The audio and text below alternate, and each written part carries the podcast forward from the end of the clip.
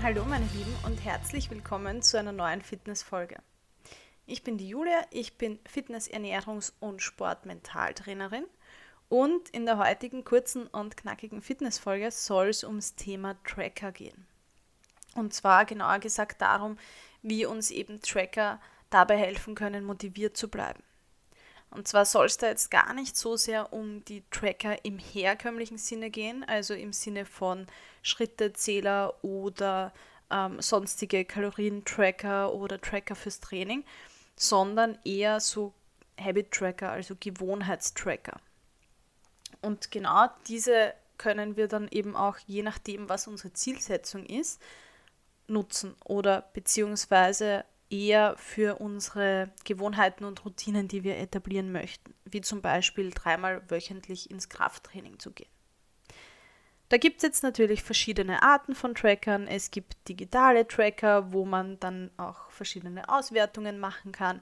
Aber es gibt selbstverständlich auch analoge Tracker, wo man eben beispielsweise jeden Monat sich einen auf einem A4-Blatt ausdruckt oder eben auch als Jahresansicht und dann entsprechend die Kästchen abhakt oder ausmalt, je nachdem, und dann wirklich auf einen Blick sieht, wie lang denn jetzt schon die Erfolgskette ist und wie lang man jetzt schon sein Ziel erfolgreich verfolgt. Aber Achtung, ich würde nicht zu viel Wert auf gemessene Daten legen, wenn es jetzt eben um Dinge geht wie, ähm, wie Tracker vom Kalorienverbrauch beispielsweise während des Trainings.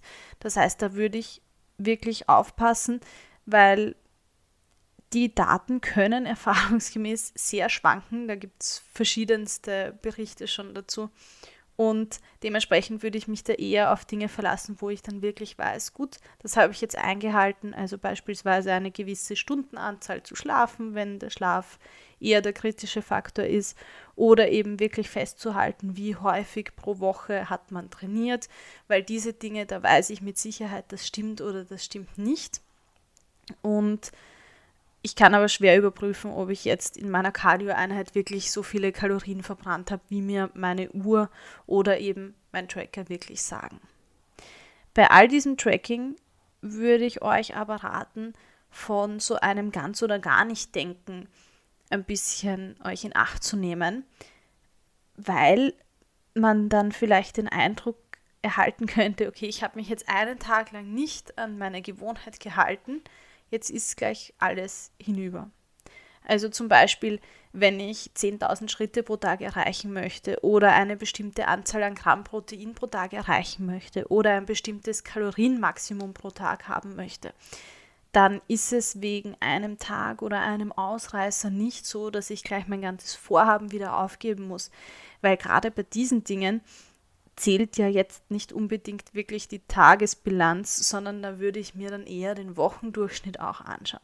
Natürlich hilft uns dann so ein Tracker wirklich jeden Tag auf Kurs zu bleiben, aber umgekehrt soll es natürlich nicht dahin ausarten, dass wir uns dann fertig machen und vielleicht unsere Motivation verlieren, nur weil wir es einen Tag lang nicht geschafft haben, diesen Tracker quasi zu erfüllen oder eben dann das Kästchen abhaken zu können da müsst ihr euch einfach selbst beobachten und schauen, welcher Typ ihr seid und eben ein bisschen mit, ja, mit Offenheit an die Sache herangehen. Und wenn man dann merkt, okay, ich gerate da schnell in ein ganz oder gar nicht denken, dann würde ich euch raten, wieder von diesem Tracker ein bisschen Abstand zu nehmen, um euch eben nicht dann selbst Steine in den Weg zu legen.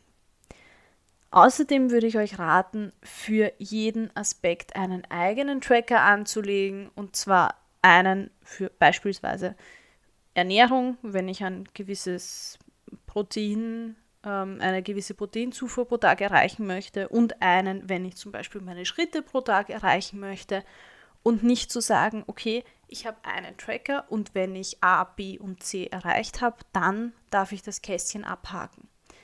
Weil es würde sich ja dann die Frage stellen, wenn ich meine Proteinzufuhr erreicht habe, aber meine Schritte nicht erreicht habe, darf ich dann abhaken oder nicht? Und dieser Regel zufolge dürfte ich das Kästchen dann nicht abhaken, was dann so aussehen würde, als hätte ich an diesem Tag gar keins meiner Ziele oder meiner Gewohnheiten erreicht, was aber nicht stimmt, weil 50 Prozent hätte ich ja eigentlich eingehalten. Und genau deswegen würde ich euch raten, wirklich für jedes Vorhaben einen eigenen Tracker zu erstellen.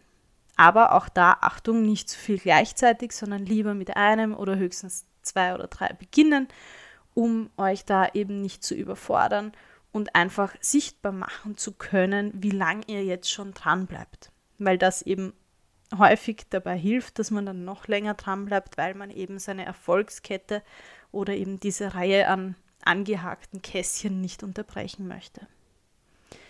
Ja, das war es jetzt heute schon zum Thema Tracker und wie uns diese kleinen Helfer im Alltag bei unseren Routinen unterstützen können. Und ja, ich würde euch noch gerne auf meine Website verweisen unter www.die-fitnesstrainerin.at. Da kannst du gerne vorbeischauen und dir kostenlose Infos rund um Training, Ernährung und Mindset holen. Und ansonsten freue ich mich schon auf nächste Woche. Tschüss!